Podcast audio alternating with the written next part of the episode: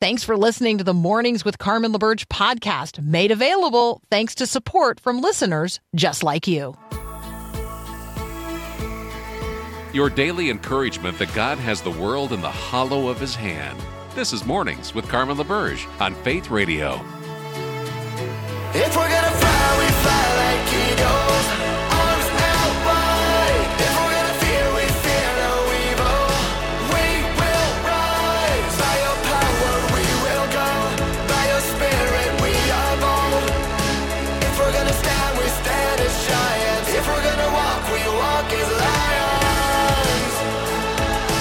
Good morning. Good morning. It's hour two of Mornings with Carmen here on Faith Radio. Hey, thank you for those of you engaging on uh, the text line. I love that. I appreciate that. Cheryl asked a really great question here.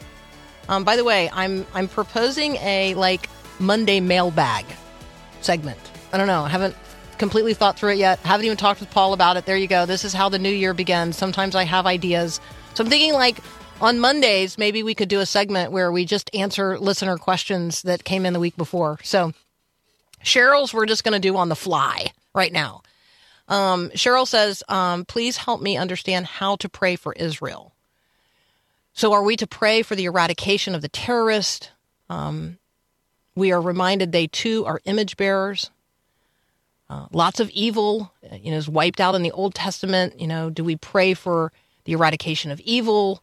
Um, you know, it seems like there's a hotbed of evil in the region. I just need some direction. Thank you for your insight. Well, Cheryl, first of all, thank you for your question. Thank you for listening today. Thank you for engaging on the text line. You can be like Cheryl. Uh, text me at 877 933 2484.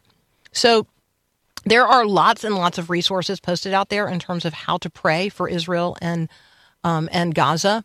Um, I really like the list that's been put together by Open Doors. They offer us a number of ways to pray. Um, Open Doors is a, a wonderfully credible organization that works with persecuted Christians around the world. They focus on persecuted religious minorities everywhere. Um, here's just a list that, that, that they give us. Pray for the Israeli families who mourn for loved ones killed or taken hostage. Pray for the believers in Gaza caught in the middle of the conflict. Ask God to protect innocent people during this conflict, or I would say now during this war. Pray that somehow God will work through the situation to bring more people to Jesus and that his people would be salt and light. Pray for those who have been driven out of their homes. Pray for open door partners in the Holy Land. So there you could say, you know, we're, we're going to pray for every Christian organization and every partner organization that's active and operating. I mean, you you've met Luke Moon. Pray for the Philos Project and the Philos Project partners on the ground there as well. Pray for peace. Pray for peace. Um, ask God to bring an end to war. Not only this war, but the war that rages in human hearts, the war against his son, King Jesus, the, the war against good. Um, this a bigger there's a bigger contest going on than just a contest over sand and land. Um, there's a there's a war raging, and it's spiritual, and it's for every human heart. And so, Cheryl, thank you for your question. Um, if um, if you're interested in, uh, I can. I'm happy to send you guys the link to that Open Doors um, uh, seven ways to pray for Israel and Gaza. But I also think that you could probably like generate a list yourself. Um, but I'm happy to send it to you. So again, you can just text me 877-933-2484. You like a Monday mailbag idea? Jessica says, yes, let's do Monday mailbag. That'd be fun. Okay. Um, here is uh, something out of the headlines today that I thought was a really good New Year's conversation. So Denmark has a queen. I know you don't think a lot about Denmark. You probably don't even know they have a queen. They do. Margarita the Second. Marg- Margrethe. Maybe it's Margrethe the second. Well, Margrethe um, has been the queen of Denmark since 1952. On January the 14th, uh, 1952, her father, King Frederick the Ninth, um, died, and the second took over the throne. She became queen. So, 52 years to the day after she succeeded her father as the monarch of Denmark, she is going to abdicate. She's going to step down, and her son will become king. So, all of this got me thinking no matter how long a monarch reigns, which, by the way, after the death of Queen Elizabeth uh, last year, Margrethe II became the longest serving monarch in Europe, um, longest living serving monarch. Yeah. Which, which got me thinking like, no matter how long a monarch reigns, kings or queens, kings and kingdoms all pass away. All of them, except for one. It doesn't matter how long they reign. I mean, she's been reigning since 1972. That's longer than some of you have been alive. It's almost my whole life. She's been the Queen of Denmark. But it doesn't really matter how long a human monarch reigns a king, a queen. Kings and kingdoms all pass away. All of them, except for one. So when we turn to the page from 2023 to 2024, um, you know, it's notable that we did not do so in the 52nd year of the reign of Queen Margrethe II. Like, that's not what any of us said. Nowhere is 2024 described as, you know, the fourth year of a particular person's presidency. like, we don't talk about it that way. We call this year by a name, and his name is Jesus. This is the year of the Lord 2024, Anno Domini. AD. It's not after death, it's Anno Domini, the year of the Lord. And who is this Lord?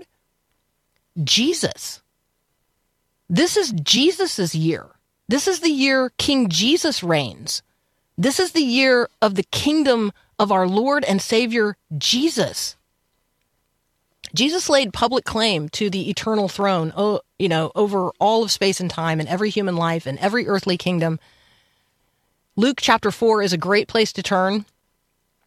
After the baptism of Jesus by John in the Jordan, you know, he's uh, led or compelled or pushed by the Holy Spirit into the wilderness where he spent 40 days, tempted in every way by the devil, but never sinned. And then we read, beginning in verse 14 of Luke chapter 4, Jesus returned to Galilee in the power of the Spirit. News about him spread through the whole countryside. He was teaching in their synagogues. Everyone praised him. He went to Nazareth, where he'd been brought up, and on the Sabbath he went to the synagogue, as was his custom. And he stood up to be the reader for the day. The scroll of the prophet Isaiah was handed to him, and unrolling it, he found the place where it is written The Spirit of the Lord is on me. He has anointed me to proclaim good news to the poor. He has sent me to proclaim freedom for the prisoners and recovery of sight to the blind, to set the oppressed free, to proclaim the year of the Lord's favor. And then he rolled up the scroll and he gave it back to the attendant and he sat down, and the eyes of everyone in the synagogue were fastened upon him.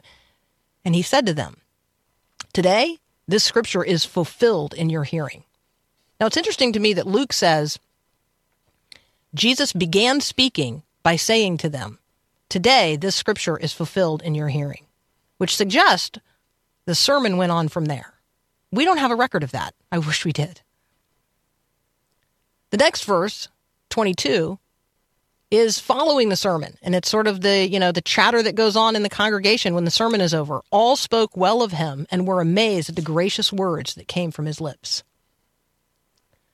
jesus laid claim that today this scripture is fulfilled in your hearing jesus knew who he was he didn't have an identity issue he knew to whom he belonged he knew why he was on earth and what he was on earth to do. He understood God's purpose for his life and he was unswervingly committed to it, to God's plan.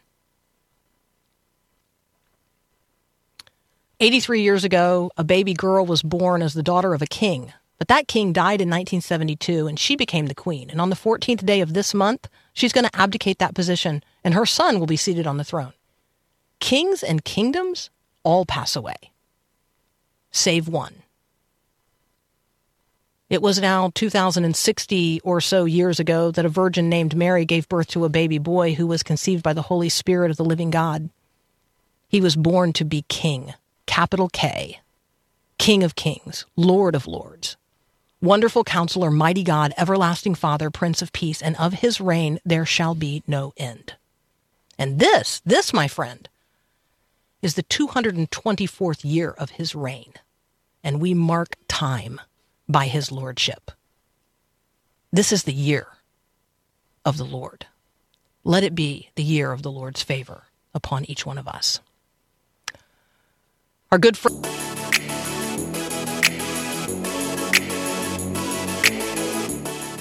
Hey, our brother Bret Nicks is back. Happy New Year, Bret. Happy New Year, Carmen. How are you this morning? Yeah. Well, I'm I'm much better than I was a couple of weeks ago. Um, I am one of the Oh, people no. who, over the holidays, had some nasty respiratory illness. Oh no! So you had what I call the twelve days of Christmas this year. Uh, it's it's ongoing. It's ongoing. I mean, it's it, Yeah. now it's like a persistent gravel. I'm going to describe it that way, but I I sound I sound and feel much much better than I did the week prior to Christmas when um when everyone listening suffered with me, as you might imagine Yes. on radio. Absolutely, and uh, and as you know, the uh, the reality is it was a virus. Yeah, I don't. I I tested for you know the one thing that everybody wants to know if you have, and uh, and it wasn't that, but I don't actually know what it was. No. You know, it is So, it is interesting. I was not alone. We had this issue- alone, right? No, you're not. And if you look at the last couple of months, we have had a tremendous number of just viruses, colds. Uh, you know, I laugh because I'm much the same, Carmen. We and our family have been passing around a viral process since early November. Uh, and I have had the gravel, as you call it, as well. Uh, and most people, it's cough, it's aches, bronchitis, congestion, runny nose, and this persistent cough that follows that takes quite a long time. Most people, if they have that similar process, this common cold, are looking at about three to four weeks before full clearance. Uh, and it's not COVID, but COVID is out there, and we hear it in the news. RSV is out there, we hear it in the news. And yes, influenza is out there, uh, and I see it every day in the emergency department. Uh, you know, the common things hold common, uh, and for many, the common cold this year seems to be much more significant. Um, the usual things also, it's holidays. We know that these things are spread by droplets, coughs, and sneezes. We know that touching contaminated surface. So if you're at home, you've got to clean things when people are coming around. The embraces of the holidays, whether that be skin to skin contact through handshakes or family hugs, things like that. These are always the things that spread viruses. And when you have people in close proximity, indoors, uh, that's how these things spread. Uh, not uncommon. We see millions and millions of cases of viruses, common colds, and other ones every year. But also, the same holds true is that if you are someone who is at risk, who has underlying medical conditions that put you at risk to get more ill, to develop a pneumonia from these things, you're the ones that we have to be most careful with. Okay, I want to take a couple of minutes here um, to to talk about. Uh, I'm just going to do a big category of diet and exercise, taking our health um, into, you know, like into better management. Maybe is a way I'll describe it um, in 2024. Um, maybe just talk with us about, you know, what's the best thing out there for us to be doing in terms of improving or managing our weight. Believe it or not, the first thing you can do is get adequate sleep. Most people forget about that. Uh, when you have too little sleep or your sleep quality is low, it puts your body in a state of stress. That stress releases hormones and steroids into your body that cause your body uh, to gain weight. You have difficulties with your energy, you have difficulties with your exercise, but that stress state puts your body uh, at a disadvantage. So, most of the time, the focus is on exercise. Most of the time, the focus is on the food intake. Those are incredibly important, but sleep is often forgotten. So, let's start number one with that. Number two, we move on. Let's talk about foods. We always hear about the latest and greatest fad diet. Uh, the beautiful thing about our bodies is that God created us, all of us, uniquely individual. So, what works for one person may not well work for another. We know that fresh fruits and vegetables, the things that are that are God given from the earth directly to us, for those that you know go from a farm to table mindset, the lowest level of processing, the lowest level of added sugars and salt, those things are going to be healthy for you. But for everyone, it has to be at a healthy amount. Uh, portion control in the U.S. is a challenge. You go to a restaurant, uh, a food chain, and you're receiving typically between two, if not three, full servings uh, of what that amount is in one plating. Uh, and so we have to do a better job of understanding what we can take in and what we should not. And again, the other component of it is with the balance of exercise. We've talked about it before for the brain related to uh, making sure that we have good cognitive function. The ability to diminish the likelihood of dementia is just to get up and go, to walk, to be present, to be outside, and to be going. But there's a value proposition of getting your heart rate up to an extent, to doing some weight based training for the muscles of your body. Each of these things primes your body for a for a metabolic process that allows you not only to balance the intake but to put it to good use. And finding that balance is going to be genetically different for every individual. As, as I said before, what is unique for you, Carmen, is going to be different for me, but the same tenets of that process hold true. If you anchor to those three things and recognize as part of exercise is the mindset of stretching, it is the mindset of prayer or meditation built into that. Those are all tenets that will allow for tremendous weight control, but also for health going forward. That's so good. That's so good. All right, we're going to continue our conversation with the good doctor, Bret Nicks, here in just a moment. We're actually going to look at a resource that's posted at cmda.org, the Christian Medical and Dental Association, about having a family meeting. Have you had a family meeting about, well, financial matters? It's one thing to have a will, it's another thing to have that conversation about what your will really is. That's up next here on Mornings with Carmen. Jesus loves the little children. You guys know that. Jesus loves the little children, all the children of the world. And right now, there are little children in the world who need Jesus. They also need things like basic food and medical care. Jesus tells us that what we do for the least of these, the little ones, we do for him. So, this is your time to become the champion of one child, to change their life. When you sponsor just one child, you plant seeds of hope and you work together with people who are on the ground to change the families, the communities, the future. You might not feel like you could change the world, but you can for one child. Meet the kids and find your child at myfaithradio.com.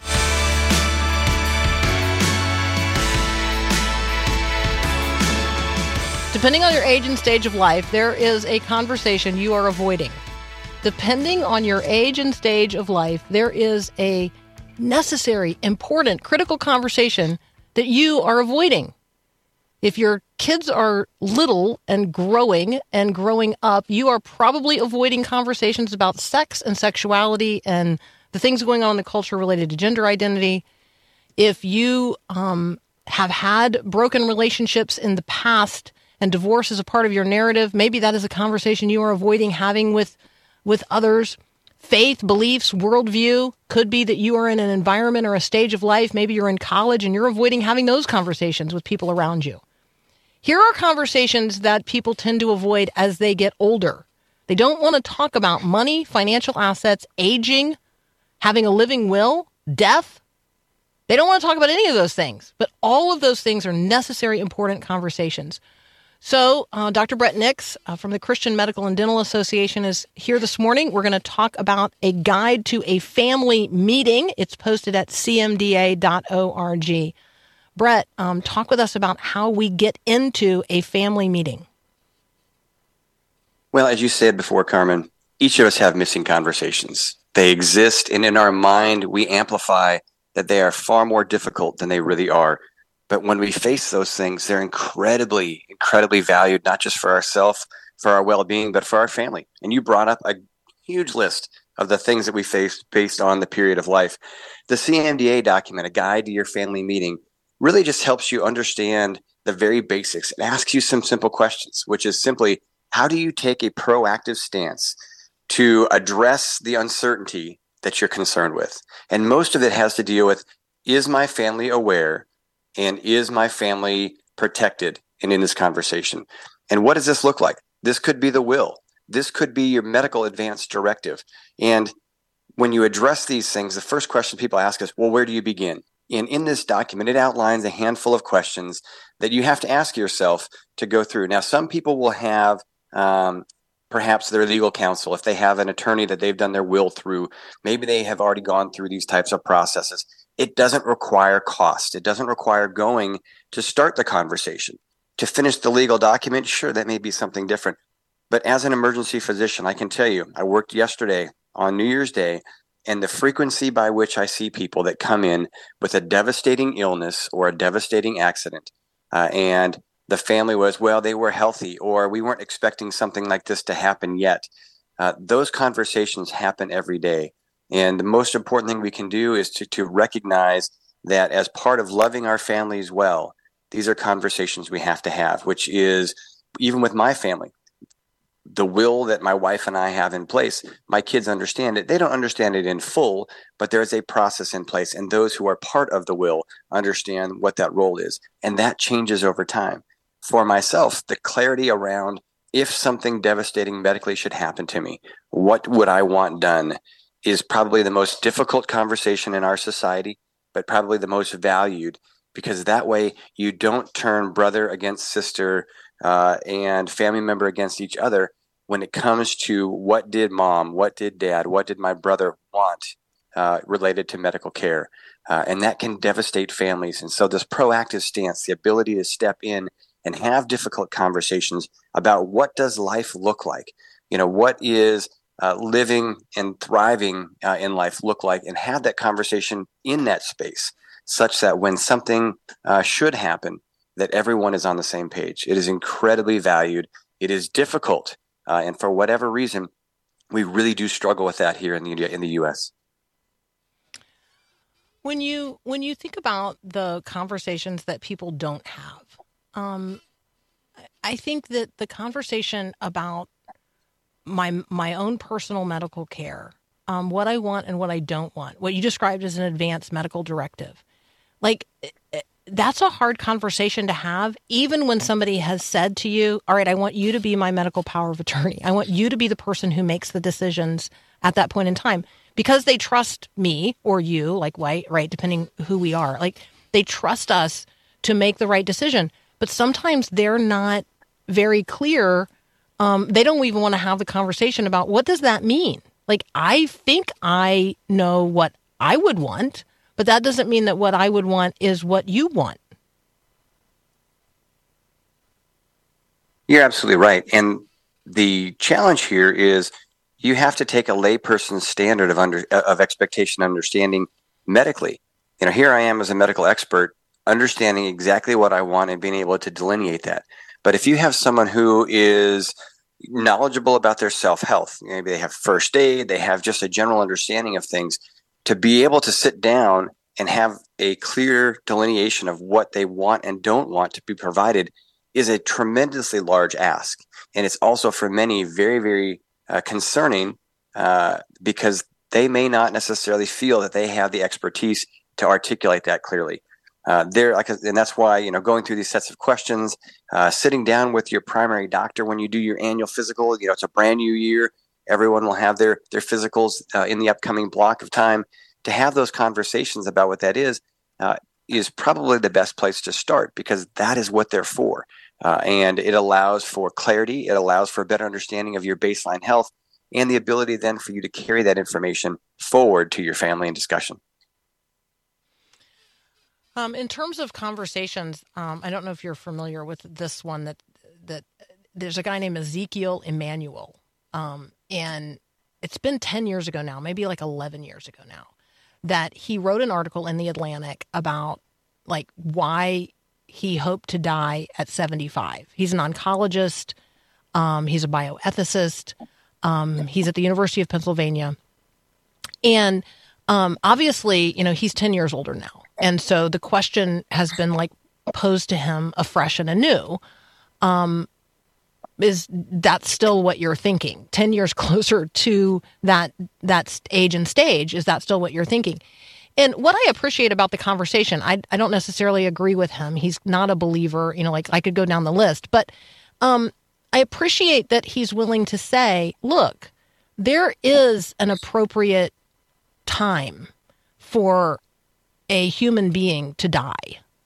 Um, and death is not unnatural. Um, it, and so I think one of the conversations, Bret, that I find increasingly important to have with Christians is that just keeping the physical body alive um, is is not and should not be like our approach to life. We we do not believe that this is all that there is, and subjecting an elderly loved one to all kinds of of prolonging of quote unquote life when all we're talking about is the physical flesh. When that's when there comes a time when it's oh it's like okay to die. Like we got to be we got to get to the place as christians where we can say that to each other. It's okay. It's okay. It's okay to die You're right. And it is a difficult conversation. And this is a conversation uh, that I have probably far more frequently than I would like, but it comes with the job that I have. Uh, and what we have to embrace is life is life, and we have to embrace it when it's there. But the certainty that we have is death will come. And, you know, the questions is, are you willing and capable of celebrating life for that individual uh, that may have been 10 years ago, that may have been 20 years ago? What did that look like? because as you just ascribed uh, in Emanuel's writings, you're right. He talks about the, the faltering and the declining state that comes with age. It doesn't diminish who we are, but it does change uh, the perceptions of what we're capable of doing and our ability to engage. Not to be remembered, not to be loved, but we have to be willing to have the conversations around uh, that death is something that we will have to embrace so why not have the conversation now? Why not celebrate the individual rather than, as stated before, use many, many different things medically to keep someone physically alive when they may not actually physically be able to or mentally be able to engage, to embrace, and otherwise. This is a difficult conversation that, to be honest with you, is something that uh, should be had to a much greater degree. Yeah, amen. All right. Hey, thank you for the conversations that we have had. Thank you for the conversations that yet lie ahead in 2024. Um, and thank you for your service in the ER yesterday. Amen, Carmen. Anytime. I uh, love to be here. Love sharing, and uh, hopefully there's a there's value in conversation with those that are listening. Amen. And may your family and my family be rid of this this gravel. Uh, that that will be my prayer for you. Oh my goodness. Amen to that too. Oh my goodness. That's Dr. Bret Nicks. You can find him at brettnixmd.com. You can find the resources we talked about today at cmda.org. You are listening to Mornings with Carmen. We're going to hear um, a little brief bit of news, and then you and I are going to have a conversation. It's a new year. What does it mean to be a new you? What what is that all about? What's new about this new year as disciples of Jesus. That's up next here on Mornings with Carmen.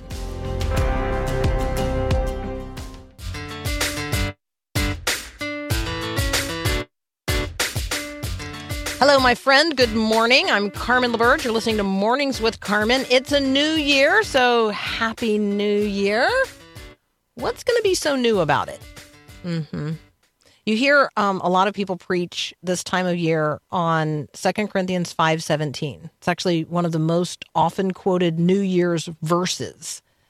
If anyone is in Christ, then there is a new creation. The old is gone, the new is here. So, what does the apostle Paul mean when he says that those who are in Christ are new creations? When does that happen? How does that work? If you and I are in Christ, then are we new creations just at that initial point of regeneration, like when we're saved, or new creations day by day as we are actively submitting to the Holy Spirit, like, you know, who's working right now inside you and inside me to bring to completion the good work that God began in and among us? Like, are we becoming new individually and corporately? Are we new creations today? Not just, you know, on whatever day it was that you celebrated your rebirth day, but are you new today? This is a new day. It's a new year. Is there a new you in Christ? Is there a new creation? What are the things that, you know, of the old life, of the old way, need to be gone, need to go? And you and I need to become new, renewed. And then how do we get renewed?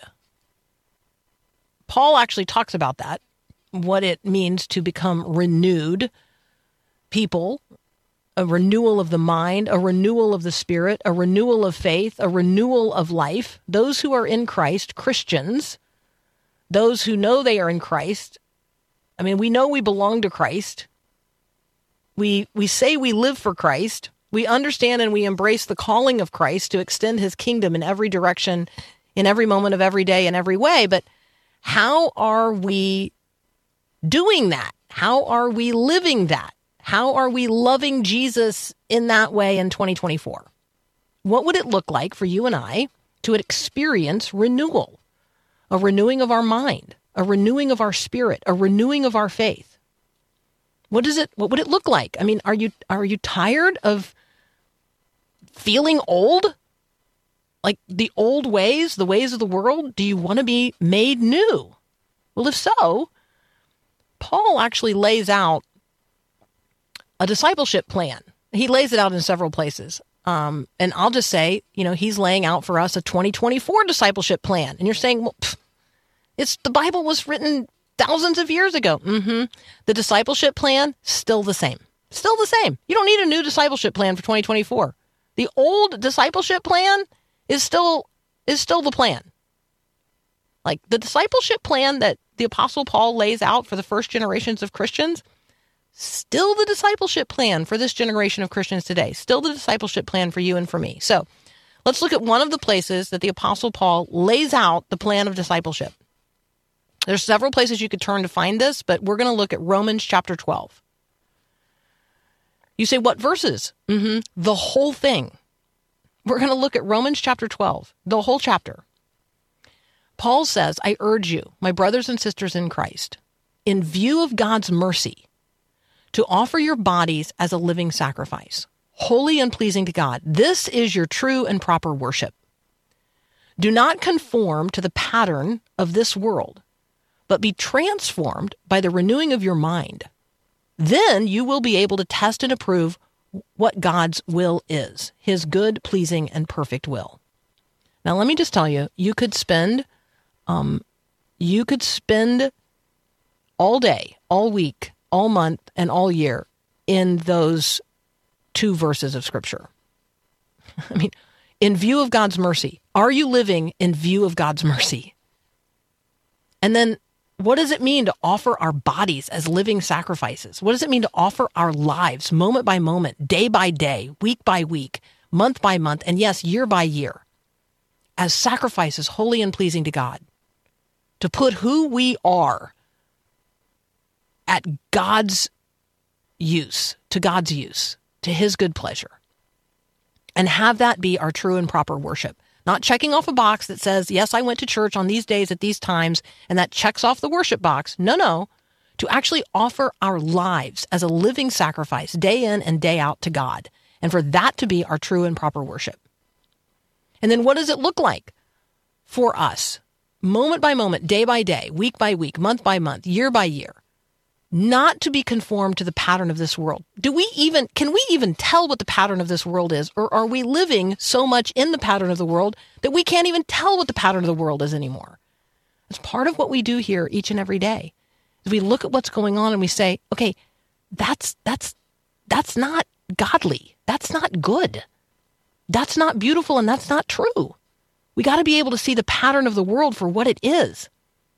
We've been swimming in the water for so long. We've been operating in the way of the world for so long. There's a lot of times we can't even see it anymore. We don't even recognize how how much in the warp and the woof of uh, uh, of the pattern of the world we're in. So that's part of what we do together. We seek to clarify that. How do we do that? We allow our minds to be transformed and renewed through the Word of God. We cultivate alongside one another the ability to test and approve God's will, his good, pleasing, and perfect will.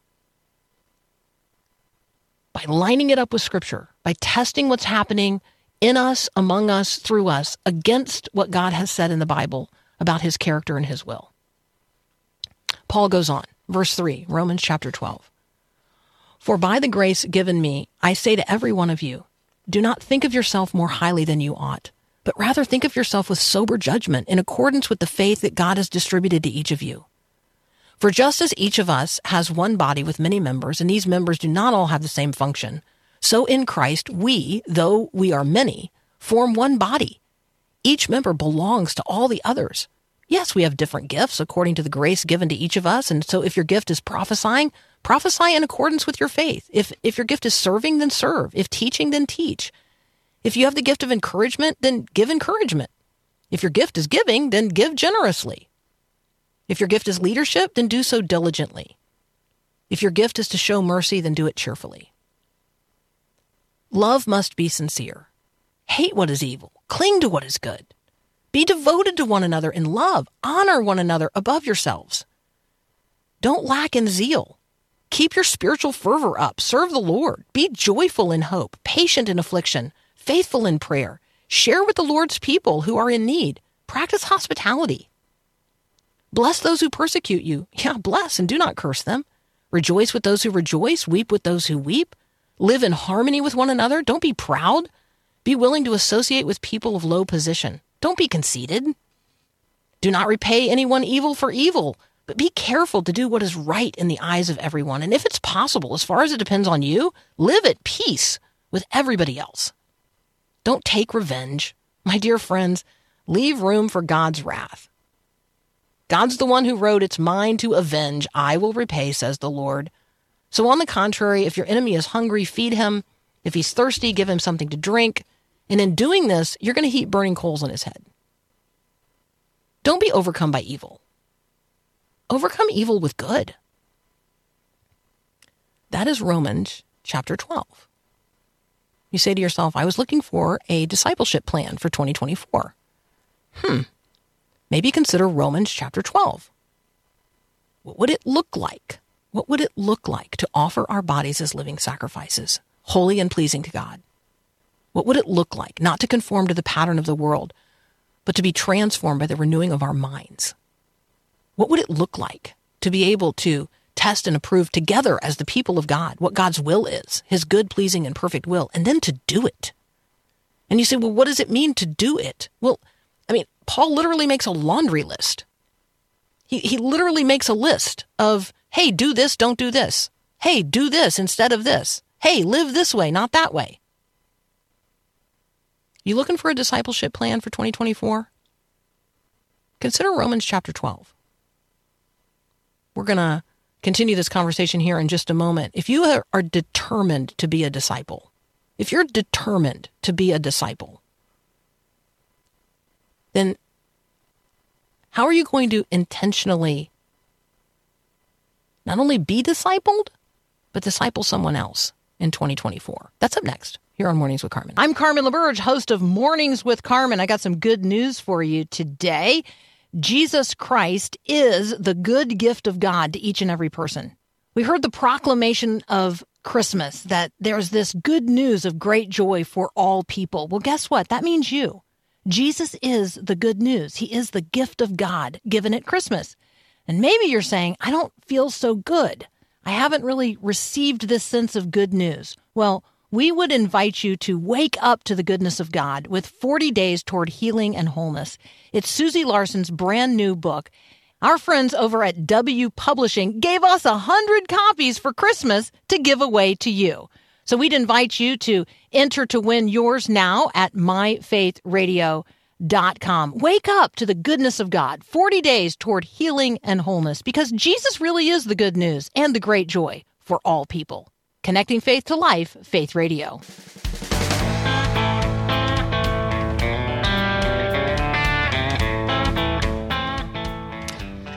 I'm Carmen LaBerge, listening to Mornings with Carmen here on the Faith Radio Network. All right, so we have determined to be a disciple in 2024. Like I'm I am a disciple.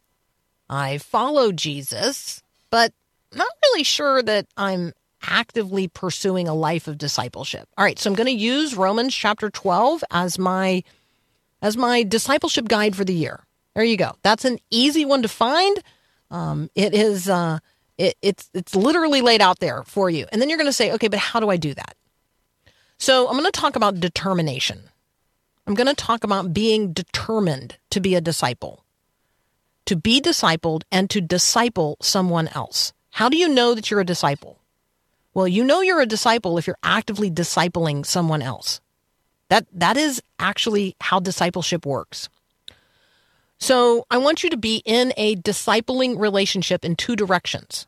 So, you need to be actively in a discipling relationship with someone who is more mature than you in the faith, and you need to be discipling someone who is not as far along on the discipleship journey as you are, which, yes, means you got to go take, you know, a, a, a few steps back. Find somebody who's not as far along as you on the discipleship journey and walk with them the stretch that, yes, you have already traversed. It's good. Repetition is good. It'll be good for you. It's obviously going to be good for them.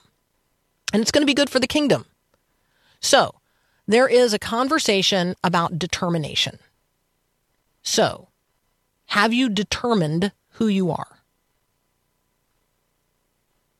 Have you determined that you are a person who is in Christ, that you are a Christian? If not, well, that's the first step. That's the first that's the first choice to be made in 2024. To make the choice for Jesus. Determine who you are in Christ as a Christian. An ambassador of the King and the kingdom, a minister of reconciliation, an agent of grace. And then determine who you want to be as Christ's man or woman in this year, the year of the Lord 2024 determine, like make a determination. And then out of that, what do you want to do? How will your thoughts, words, and deeds be renewed, reshaped, reformed, reorganized to conform not to the ways and ideas of the world, but to the ways and the word of God? What is your Bible reading plan? You can get one at myfaithradio.com. What is your Bible study plan? What is your Bible discussion plan? Who are you going to, what other faithful believers are you going to sit down and talk with about what God says about his character and his ways in the scriptures of the Old and New Testaments? What is your grow plan for 2024? How are you going to grow in the knowledge and the fear of the Lord? And then determine to do it. Like, it's one thing to like determine, I, this is who I am and this is what I want to do. It's another thing to do it. Discipleship is in the doing, not the planning, not even in the believing, but in the living, in the doing. Do you know that the word believe is to live as if, be, be live, be leave, to live as if. It's not just some thought process, it's a life process. To be living as if is to believe, is to show forth your belief. Discipleship is in the doing, and so just do it.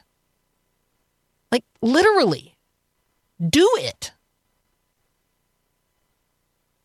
Paul says we have different gifts according to the grace that's given to us. So, what is your gift? Determine to use your gift to God's glory.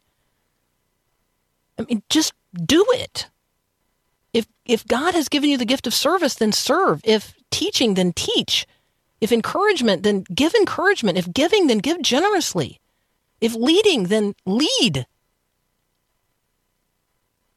You, you see how this works, right? It's love in action. It's love in action. Just do it. Be sincere in, in loving others. Hate what is evil. Cling to what is good. You realize here, I'm just reading from Romans chapter 12 again, right? You get that that's what we're doing? Be devoted to one another in love. This is the doing part. Like, do it. Honor other people above yourself. That's a call to humility and humble service.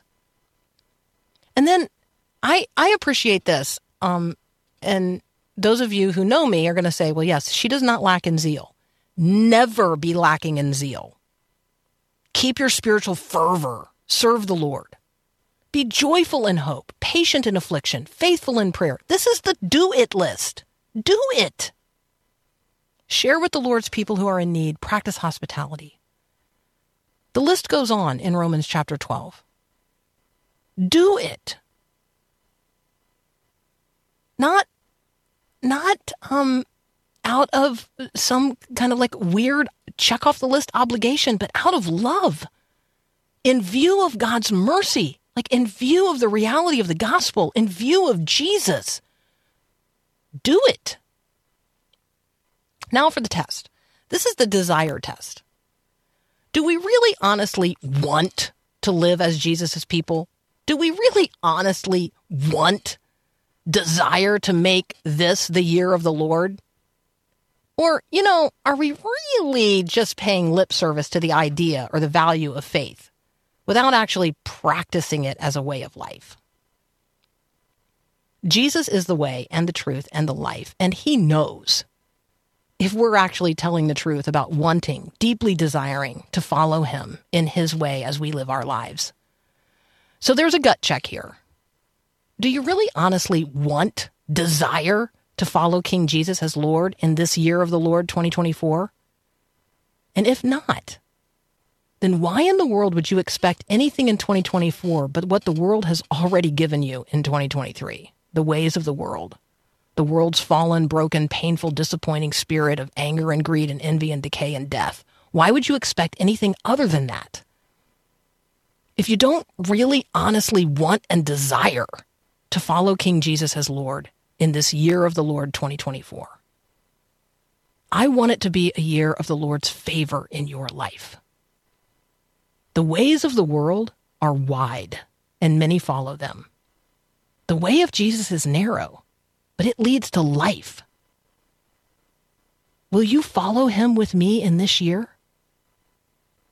I want us to desperately desire a life in Christ. And I want us to follow in his way. Let us do it, and let us do it together. You guys know that I have been in the practice of adopting a word of the year in the past. Um, we got a friend who texted in that her word for the year 2024 is grow. She offered some related verses, and so I'm going to lift those up as a entry point into a conversation that we can have in the days to come. Colossians 2 7. Let your roots grow down into him, and let your lives be built on him. Then your faith will grow strong in the truth you were taught, and you will overflow with thankfulness. And then 2 Peter 3:18. Grow in the grace and knowledge of our Lord and Savior Jesus Christ. To him be the glory both now and to the day of eternity. Amen. Have you got a verse uh, or word of the year, a verse of the year, a song for the year? I'd like to know it. You can always text me 877-933-2484. I don't know about you. I might uh, I might uh, take this word of the year, the word grow I know this. I want to be a person who is in the Word of God, that the Word of God might get into me before I get out there into the world that God so loves as His agent of grace and minister of reconciliation and ambassador of the kingdom. How about you? How about you? Where in the Word are you today? Thank you so much for spending this time with me here. This is Mornings with Carmen. How about you share the show with somebody else so we can get the conversation going and growing among a wider community of people. Download the Faith Radio app, share the show with someone else, be a ambassador and a missionary of this program. And I'll see you right back here tomorrow. Have a great day and God bless. Thanks for listening to Mornings with Carmen LaBerge. Podcasts like this are available because of your support. If it's important to you to hear things that encourage your faith, click the link in the show notes to give now. And thanks.